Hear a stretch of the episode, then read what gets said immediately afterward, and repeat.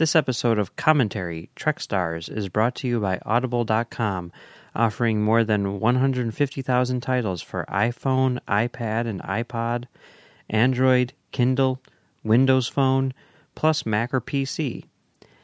To get a free audiobook of your choice, visit audibletrial.com slash trekfm.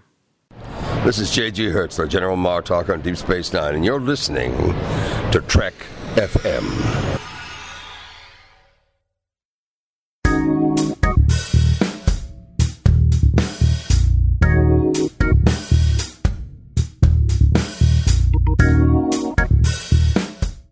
And welcome to Season 3, Episode 2 of Commentary Trek Stars, a show which deals with the work of Star Trek creators outside of Star Trek.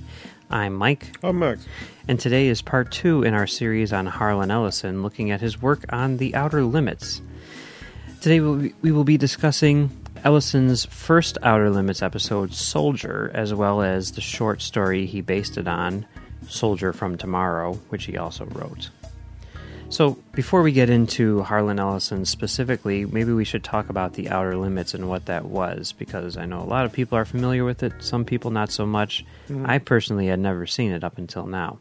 So, uh, no, I mean, I mean, of course, I was familiar with the opening theme and everything like that, but you know, I was always more of a Twilight Zone. Oh, sure. Guy. But I mean, when you're a Twilight Zone fan, you look out, you like, you hear about the Outer Limits and then you check it out. Sure, I just it never never popped up on my radar. You know, I wasn't avoiding it or anything; it just never came up. So, Max, what exactly was the Outer Limits? Well, it, in in a lot of ways, it's sort of conceptually similar to the Twilight Zone. I mean, they were both anth- anthology shows.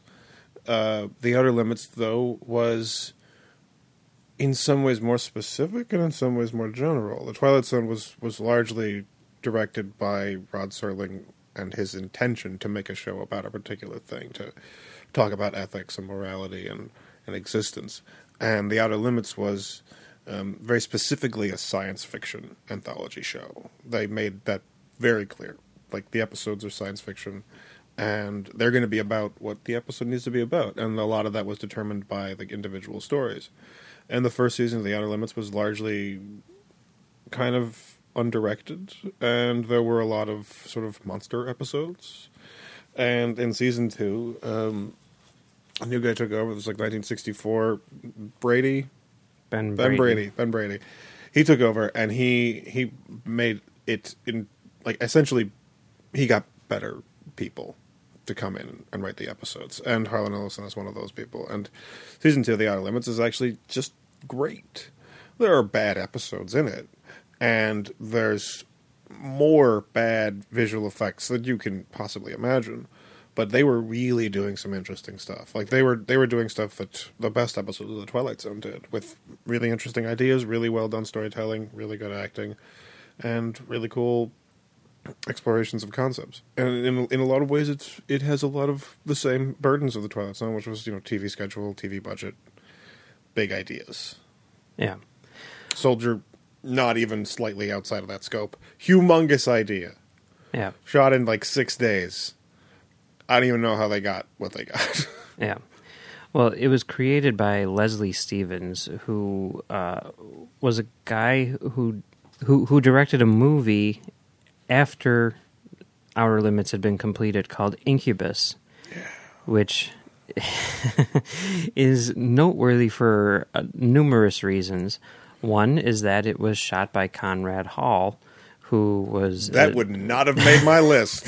I'm, I'm going in order of uh, You're going from least to most? Okay. Well, I don't know if it's least to most, but it, Con- Conrad Hall was a guy. He actually worked on the Outer Limits quite a bit early on in, in the first half of uh, season one.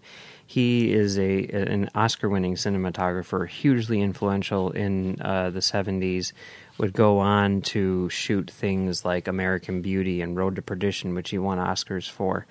Uh, he, he was a crazy guy, very well respected in the industry. Um, and he got his start working with Leslie Stevens doing things like Outer Limits and Incubus.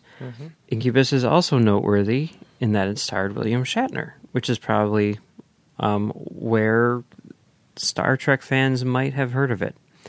Or But- maybe they saw Blade Trinity. Maybe they saw Blade Trinity because the other thing about Incubus, which is probably most noteworthy, is the fact that it is the only film in history so far ever to be shot with all of its dialogue spoken in Esperanto. Right. Esperanto being the The the the language that was invented for the purposes of being a universal language that theoretically everybody on the planet could learn, so that we would have a giant global tongue. right. And that didn't work out because it sounded silly. hmm and uh, and and it, and it didn't go down. But you know, when you're when you're pushing for a ridiculous idea like a new language that everyone should learn, you do things like make a movie in that language. Yeah. Ideally, you'd make it a really really good movie. Yeah. But they made Incubus instead. um, check it out. I mean, I own it because, you know, On a dare, why not? No, no, because uh, no, I own it because someone says uh, Incubus is coming out, and I'm like, what? You mean the movie with that William stars Shatner William that's in Shatner that's in Esperanto. I need to buy that today. And I when when I when I heard Esperanto when I heard Incubus is coming out, I was like, oh, I've totally got to watch that once, hmm and I did. No, Job done. There, there was actually a, a time I, when I was at school, um, at Columbia in film school. They had a list in the library of all the movies that they had on different formats, and w- one movie listed on uh, 16 millimeter was Incubus, and I'm like, oh my god! And I knew a teacher who I knew would be into something like this, and I went to him and I'm like, hey, because I wanted to see it, but you needed a, a you know a teacher to to Sign out. sign out Film. The, the, the film. So I went to him. I'm like, hey, um, there's this movie.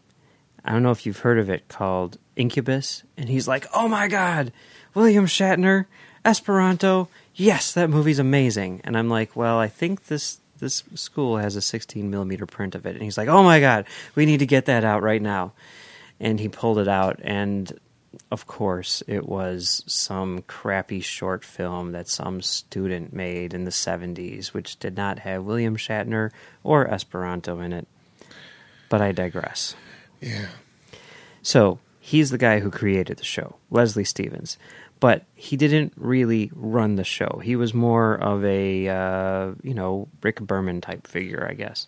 The show in season one was run by Joseph Stefano, who is a Star Trek alum. He wrote the Next Generation episode Skin of Evil. He's the guy who killed Tasha Yar. He's also Allegedly, allegedly. He's also uh, probably much more famous for his work in film. He was the screenwriter of Alfred Hitchcock's Psycho, which is one of the best movies ever made, that's the thing you just said. which is totally accurate. It's not. He, like you were saying, tended to uh, go more monster of the week with his episodes. He apparently even had a mandate for uh, having a monster in each episode. Yeah. um, something which they referred to as the bear. Yeah. When he left in season one, and they brought on Ben Brady, who really hasn't done much else at all. He was much more of a producer than a writer, it seems. Well, I mean, his main the main thing that he did that was brilliant was he brought in really good writers. Yeah, That was and like ultimately, that's really all you got to do. yeah, and and they went much more hard sci-fi. And Yeah. season two, it, it's it's interesting because I've seen some things and doing some research where there's some people who are like, I've heard that hard sci-fi thing said many, many times. yeah, That is not really accurate, but okay, that's fine. well, whatever.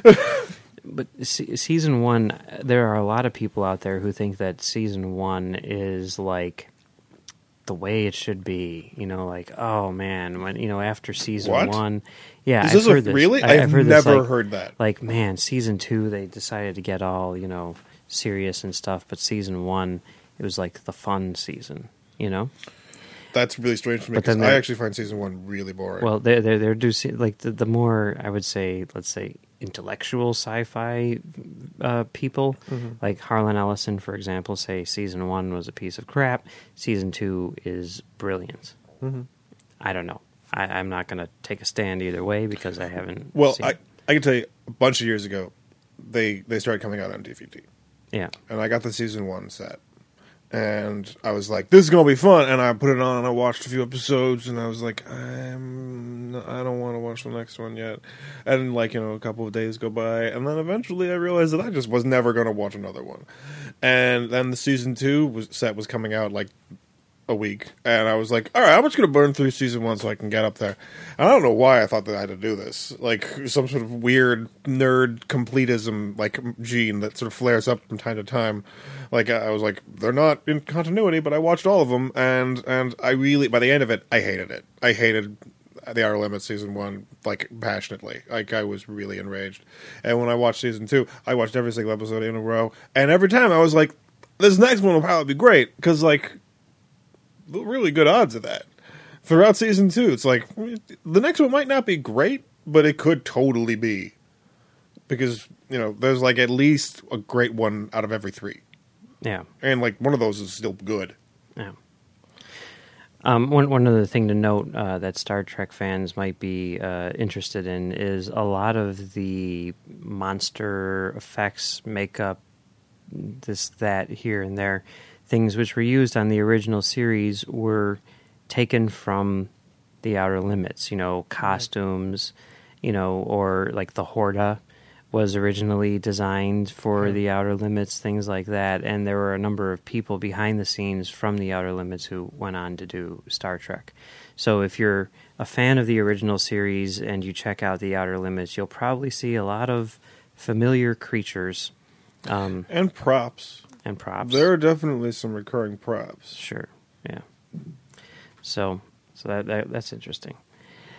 Now, um, getting into specifics here, the first episode of season two was written by Harlan Ellison. It was called Soldier, Yeah. and it was based on his short story from 1957 called Soldier from Tomorrow. Now, we read the short story. Yeah. Want to give a synopsis?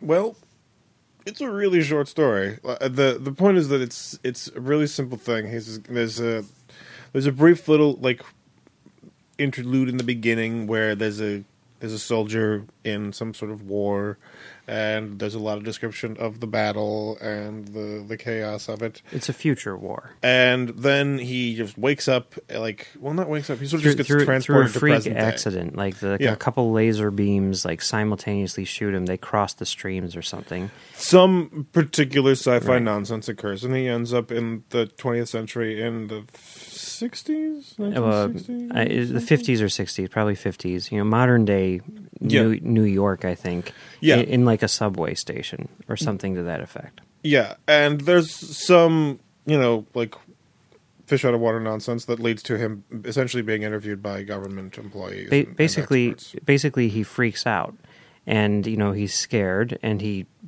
basically blows up the front of the train, accidentally kills a guy, and they you know arrest him and throw him in jail. Right, I'm trying to cut to the point where it gets Okay. to the story. All right, where yeah. there's a, where's a, there's a there's a scientist guy who's talking to him, and he realizes that this is a guy from the future, and the nonsense that he's spouting is actually just English, but transformed over many years into a really difficult to comprehend form of Yeah. English, using the same words, just super abbreviated with a lot of slang words that have replaced other pre-existing words. It's actually an idea that we talked about last week in regards to City on the Edge of Forever and how he uh, he, he was sort of uh, touching on that idea too. The you know the idea that someone coming from the future to the past is going to have a hard time understanding what people are saying because English changes over time. Yeah, and that's totally reasonable. But another uh, interesting thing is that Harlan Ellison, throughout a lot of these things, seems to be writing sort of structurally similar concepts, where he's more or less dealing with the difference between the future and the past, and action versus consequence, and how uh, ends can't justify the means in any context. And it's a really complicated idea, but he's exploring it in a lot of different ways in order to illustrate the point. And and the essentially this soldier explains to him the war, and and the guy asks him how he got there, and he's like, I, I don't know anything about that. I'm I'm, I'm not a science science nerd. I, I Yeah. don't. I'm not wearing. even- I'm not even got wearing glasses. He's literally just a soldier. He's a jock. Yeah. He, he's a jock from the future who doesn't know how any of it works. So, um, so, so the the the intellectual guy decides to start warning people so that we can avoid this particular conflict. Uh, and I mean, obviously that doesn't go as planned, but essentially, it's it's the story of a guy who doesn't really know anything about non-war life, mm-hmm. trying to integrate into a world where you're not constantly at war, and of course, it doesn't work. Yeah, well, that that's something which is really interesting because after they get him and they discover what he is, then he almost becomes a secondary character, the soldier. Yeah. and it becomes the second half of the of the story. Basically is kind of an internal monologue of the uh, military guy who's basically been put in charge of what to do with him. So, so basically, what is decided upon after much, you know, hemming and hawing or whatever is that he's basically of no use to us in society, and he's basically of no use to us as a soldier, but he could be of use to us as a peacemaker.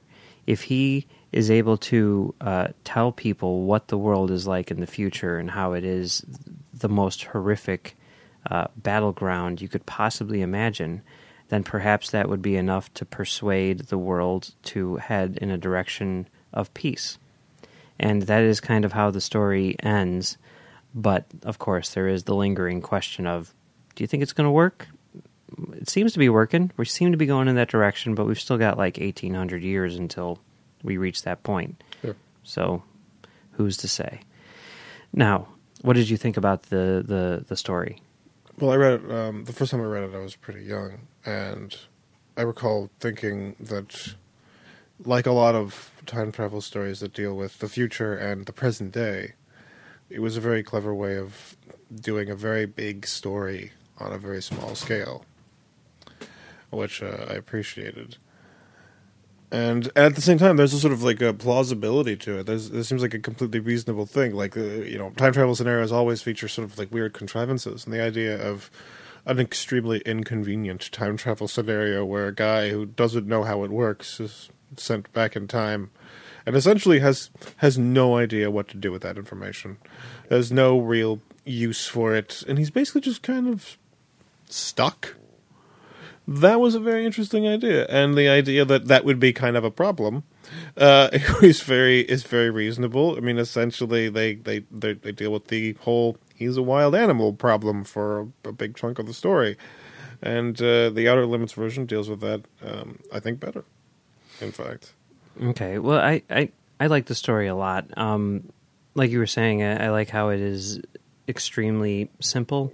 Even though it's about these big concepts, it, it takes it and puts it into a very, very manageable level. Like I could see, like as I was reading it, I'm like, wow, I could totally see how you could do this on a TV budget because there really isn't that much science fiction stuff which is visible Yeah. on screen. In fact, I think there was more in what was aired than there was in the actual uh, story. Well, the the benefit of that is that in the in the short story, there's a lot of talk. There's a lot Yeah. of describing the future. There's describing the future, and there's also uh, there isn't much action in in Yeah. the thing at all. And by, by action, I don't mean like Arnold Schwarzenegger action, which we'll get into a little bit later on. Well, I showing mean- rather than telling. Yeah, yeah. There's a lot of telling. Right. There's a lot of talk. but it's interesting telling. It's It's a, it's a, they're interesting. interesting dialogue, and and in a short story, that's totally reasonable. You can you can tell your whole story in dialogue, and and, and it works fine. Right. On the show, it would be a little bit weird if he said, "Yeah, I'm from the future, and we we're at war with these other guys. They're bad. We're good. No yeah. deal." But the but the the story as it plays out is much more Twelve Angry Men than Terminator Two. You know. Yes. So so so that that I thought was really cool, and I think it was it was a very simple anti-war tale. I think it was very effective. I think the descriptions of the future were really interesting. Like it does seem kind of timeless, like the way that they were describing his clothes and everything like that. I'm like, wow, this is really Yeah. um, really well done. And if someone were to tell me that it was written in 1957, I'd be like, really? Because I would have guessed like 1995. But um, Well, I mean, you just pushed the Terminator button, yeah, so I mean that that movie definitely was inspired by the idea of the future being a nebulous, sort of intangible context. yeah. but the present day is it's the Right. present day. You you can move beyond 1980 and everyone still knows that that happened. Yeah. It doesn't date it because that's when it occurred. Yeah. So for the for the episode, like we were saying, a few things changed. Um, for one thing, there was a second soldier. Yeah. Which kind of it gets stuck in the time field for a while and then pops up at the end. It's a, a little strange. Well, you know how time travel works. Generally speaking, when somebody um, accidentally goes back in time, somebody else goes accidentally back in time with them, but shows up in the past a little bit later. Right. But the Apparently the that's just how it works. But the main story itself, the the soldier played by Michael Ansara, who played uh, Kang on on Star Trek, Yeah. he comes back in, in much the same manner. But once he gets here, the scientist guy basically decides to take him under his wing and try to find a way to get him to integrate into society. He takes him home to live with his family. He really works with him on his language skills and trying to communicate. Which, And- by the way, would make a killer sitcom. I kept on thinking the same thing. I'm like, this feels kind of sitcom You know, there's like a whole thing with his son and how his son is picking up the slang from the future. It, it's really it, like the daughter, and the daughter is not taking any crap from him. It's like Mr. Belvedere if Mr. Belvedere had really severe PTSD from a war in the future. It's like Small Wonder, but with a Klingon instead of a little girl. It's like Alf if Alf killed tons of people. Yeah, you know, any of these things. Um, there are a lot of different TV show concepts. It's like Harry and the Hendersons if it was exactly like that show was that no one remembers because it was that stupid. But then in the end, things go badly, and the other guy shows up, and some other stuff happens, and, and it's it's much more complicated. It's much more complicated narrative. Not Yeah. to say that it's a complicated narrative, but it's a much more complicated narrative than the short story. The short story is a very simple thing. It's like there's a guy from the future. Hey, let's not do that. Uh, the the Outer Limits episode. It's a guy from the future. How are we going to deal with him? He's kind of crazy and uh, he's dangerous. Oh, there's another guy from the future. Oh, that guy that we just made friends with totally killed that dude because he protected us because he was a person. Oh, or because he always did that and that was his programming. Yeah. It's kind of a tough call. All right. It would be really helpful if he wasn't dead. We could ask him. So, I mean, what did you think about the episode? You said you liked it more than the short story.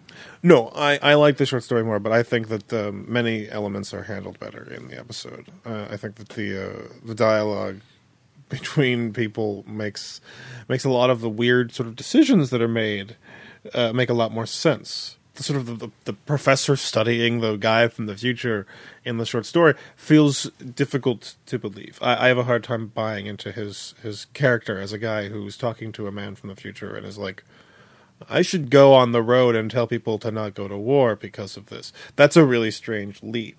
Mm-hmm. And and when there is sort of a back and forth between various people, like the guy saying, "I want to take this guy home and, and, and teach him to you know live with people," it makes a lot of sense in that context. Like it makes more sense because of the the, the, the political essential the political dynamic at play, and that helped it that helped the plausibility of the present day events for me. Okay. Yeah, I'm, I definitely thought that the story was better than the episode. I mean, I guess the episode is okay, but it, it kind of really drags at the end. And the whole time I kept on thinking, like, when are we going to get to this cool, you know, thing at the end where, where they turn him into an instrument for peace? And it never really happens quite the way that it does in the book. And uh, the, the episode seemed a lot cheesier. You know, like like the, the description of his clothes in the uh, in, in the story. Like if Yeah. like I kept on thinking like, wow, you know, this sounds like basically the way that they costume superhero movies today. Like I I could basically see them like sticking the Superman suit from Man of Steel on this dude and being like, boom, that's his clothing. And it's like I can totally see that as an alien's clothing. And then you or as as a future guy's clothing. Future, yeah. And then, you know, you, you see the episode and it's like Captain Proton. And it's like, wow, you know, are you guys taking this seriously or not? Very appropriate reference. Do you, do you not, you know, do you not understand what he's doing here? And where was Ellison to be like, dude, do you not understand that this guy looks ridiculous here? I think that what happened was that they got to they got to that page and they were like, "He's a soldier from the future. What do people from the future look like?" And they read the description and they're like, uh, "We can't just make that. We've got literally five days Sure, to shoot this whole sure, thing." but I mean, this really looks like they took something out of storage, and they were like future guy. Like they, there was a box labeled "future guy costume." See, to me, to me, it read like the entire thing reads like they thought soldier from the future. Uh, he's wearing body armor. Um, let's get some old timey body armor, like a like a knight, and retrofit it with some shiny, glowy things. and and put a little. Did you see he had a little uh, lightning bolt stitched on his sleeve? Yeah, Because that's the- futuristic. they're they're they're indicating that he's a he's a soldier, and they're they're creating a visual motif that says soldier in a way that we already understand. It's kind of weird. It's Yeah. a strange choice, but I mean, the the design aesthetics are constantly in flux. I, I did like the uh, the portrayal of the future world. It, it it was it was very similar to Terminator, which we'll get into in a second. But Well- uh, that for like the scale that they did there, and I was reading a little bit about it, how they shot it on something called like the Sunset Stage at Paramount, which was like three times the size of a normal stage, and it had a sky in the background. And I imagine it was generally speaking used for things like Gone with the Wind, you know. But Yeah. here they were like, let's turn it into a crazy future, terror, terrifying thing. And that set was really impressive. The effects there, I thought, for what they were going for, were really effective, and I, I was really impressed by what they did with that that little scene in the future.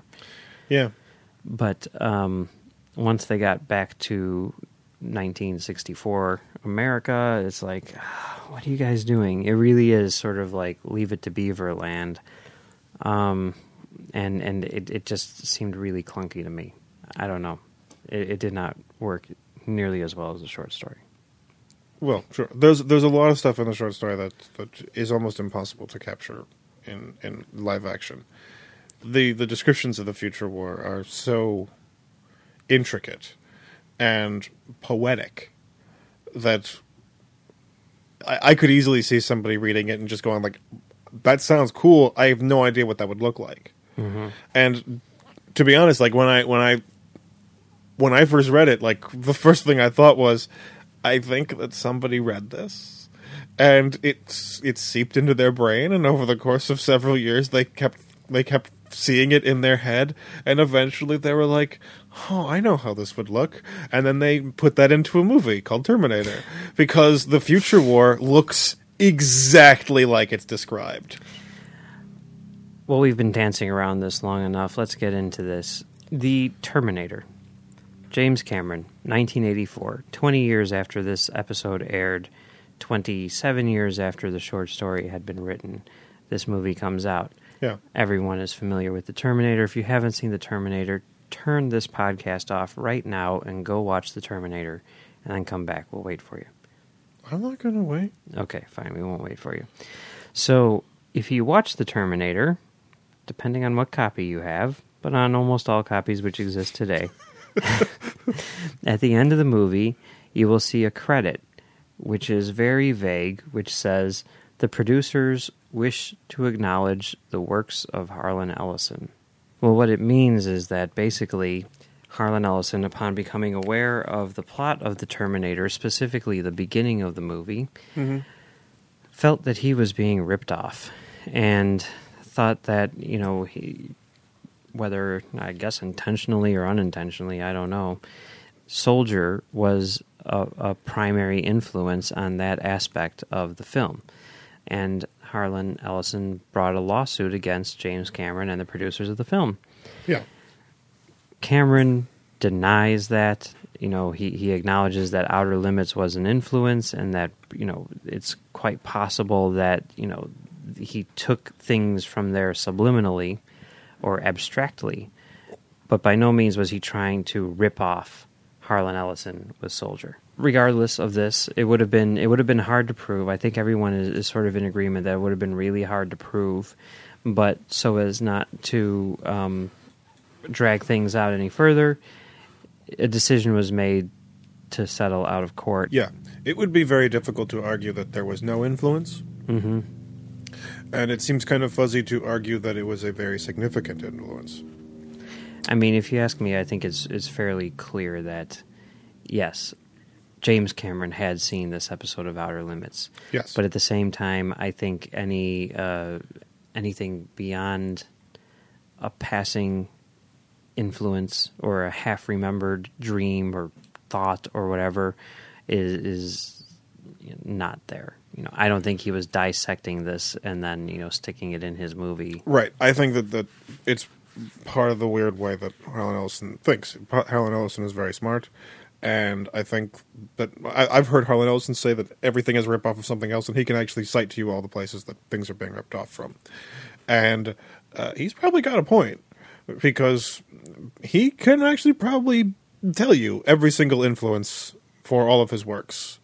And so it would be easy for him to see other people as ripping him off because people aren't able to remember everything the way he is because he's got a ridiculously powerful brain and it works like a computer. It's it's intricate. It's it's meticulous. yeah, you know, even even in Star Trek Arena, you know, by Gene Coon is credited as based on a story by someone else, and he wrote that as an original screenplay, and then someone in the uh, production discovered this short story, which was very very similar, and you know, it was one which he had probably read and forgotten about, completely accidental. It is what it is. You know, th- this I think Yeah. is even is even less that. Well, check out the episode, check out the movie, decide Yeah. decide for yourself. Yeah, read the short story. This, that's the one where the, the comparison becomes kind of difficult to hide. Yeah. And uh, as far, far as Star Trek people are concerned, we did mention Michael Ansara is in this. He plays the, the lead. He plays the soldier in the episode, and he of Yeah. course played Kang, the Klingon, in Day of the Dove and Blood Oath, and Flashback and Voyager. So um, Oh. he also is the voice of uh, Mister Freeze on Batman, the animated series. So that's cool. I did cool not to know see that. him. Yeah. All right. Any final thoughts on Soldier? There's a lot of things that I like about a lot of Harlan Ellison's work. I really like how cleverly he he builds his stories in weird metaphorical ways, despite never straying too far away from plausibility. Even though he gets into some really weird stuff, it's always sort of rooted in a kind of logic, which I think a lot of people don't really get. Even his really weird concepts like Repent Harlequin said the Ticktockman, there's a sort of plausibility to them. And Soldier is not an exception. And I think that more than anything else, that hard SF with big picture stuff is the real inspiration that James Cameron got from him. Because Ellison was certainly one of the earliest guys to do that super, super well. No. And that is basically James Cameron's whole thing. Yeah. Yeah, for me, um, I, I do like this short story and episode. I, I like the short story a lot more than the episode. I think the episode was trying to be too much of a TV show and didn't really take advantage of, of how simple the story was. But I can't say that is bad. And it is interesting to look at it in terms of the Terminator comparison as well. All right. So, Max, Yeah. Colin's show, Trek News and Views, it's ending. It is indeed. Episode 100. It's it's being released uh, I think this week or last week. I don't I can't keep track of these things, but we're both on it. Yeah. And and you can uh, take a listen to that over on Trek FM as well as the other shows on the network. Previously on Trek.fm, Standard Orbit. TOS Remastered with Dave Rossi. we took one day and we all went down in front of a green screen. I uh, I had a Captain Kirk shirt on. I don't remember where I got it from. Oh yes, I do. My closet. Earl Grey. Ensign Ro Commentary. here we have someone who is kind of bucking authority and is kind of trying to be to go against the grain, but she she does it in a way that shows that she has some sort of depth of character. The Orb. His Way Commentary. I love that he says, "What what does fun have to do with Major Kira?" And James Darren's like, What What do you mean? What is fun? Uh, come on. Face palm. Yeah, exactly. The Ready Room. The catwalk. But this was a really his trainer Scott Rowe was talking about in the interview I did with him back in the day. How this was a hard show because normally when they had Porthos, it was Scott and Porthos working, and uh, maybe one other character or two other characters. And these, if you watch how Porthos was in this show, they kind of had him in the quarters with Scott. And I watched most of the show. I didn't see the last nth degree of it, but most of the time they were they would do stuff with him like peeking out of a bulkhead and and all that. To the journey! USS Voyager. If it was like really blooming with color, you're like, oh, they're going really fast or something's happening. Like you could, Yeah, like it was instantly, you, yeah, you instantly knew exactly what was going on. And if Q Junior is on board, it becomes a disco. Commentary: Trek stars. Harlan Ellison. Harlan Ellison is a crazy person because only a crazy person could come up with such an amazing name for a sci-fi drug. Come on, that's so much better than bath salts. Why don't we call them the Jewels of Sound? Warp Five. Trip Tucker. you know, they're not really career Starfleet people, even though Trip has had a career in Starfleet. He's an engineer, you know, and, and that's, that's what he does and that's what he loves. And so all this other stuff's really new to him. Literary Treks. The best of Klingons. We haven't talked about yet, Chris, but there is one Klingon in here that is not like the other. That's right. One of these Klingons is not like the other. One of these Klingons doesn't belong. One of these Klingons is a friend of the Federation. One of these Klingons and Bryce will get along. wow, this show has gone off the rails. And that's what else is happening on Trek.fm. So check out these shows and get in on the daily Trek Talk. We have new shows for you every day, and you'll find them on iTunes, Stitcher, TuneIn, Windows Phone, Xbox, Zune, or you can stream and download files from the website. Just visit trek.fm slash PD for podcast directory to get all the links. So, so if you haven't read Harlan Ellison's Soldier, which we both highly recommend, Yes, you should do that. or even better, you could have someone read it to you. No, you can't. Yes, you can. Stop lying. No, I'm not lying. It's, It's the future. It's the future, and the future is Audible.com, who sponsors uh, Commentary Trek Stars. Audible is a great way for you to read all the books you've always wanted to read but never thought you'd have the time for, like Soldier. Audible is the premier source for audiobooks with more than 150,000 titles to choose from and new titles coming every week. From classics like Soldier to current bestsellers, Audible has something for everyone. As a Trek.fm listener, you can get a free audiobook of your choice along with a 30-day trial to see just how great Audible is. So give it a try today. Catch up on all those classic books you've yet to read, like Soldier, or the latest novel from your favorite author as well. Just go to audibletrial.com slash trekfm and sign up today. Again, that's audibletrial.com slash trekfm. And we thank you and Audibles for supporting commentary, Trek Stars, and Trek FM. So, as always, you can find us on Trek FM, or you can find our other show, Commentary Track Stars Off Topic, on commentarytrackstars.com, which we do with our friend Brandon, who is actually sitting in the room, creepily watching us as we do this now. Like the smoking man in many episodes of The X Files. Yep. Uh, you can also find us on Twitter at ComTrackStars or email us at comtrackstars at gmail.com. And we will be back next week with Tisto to talk about Harlan Ellison's other episode of The Outer Limits, Demon with a Glass Hand.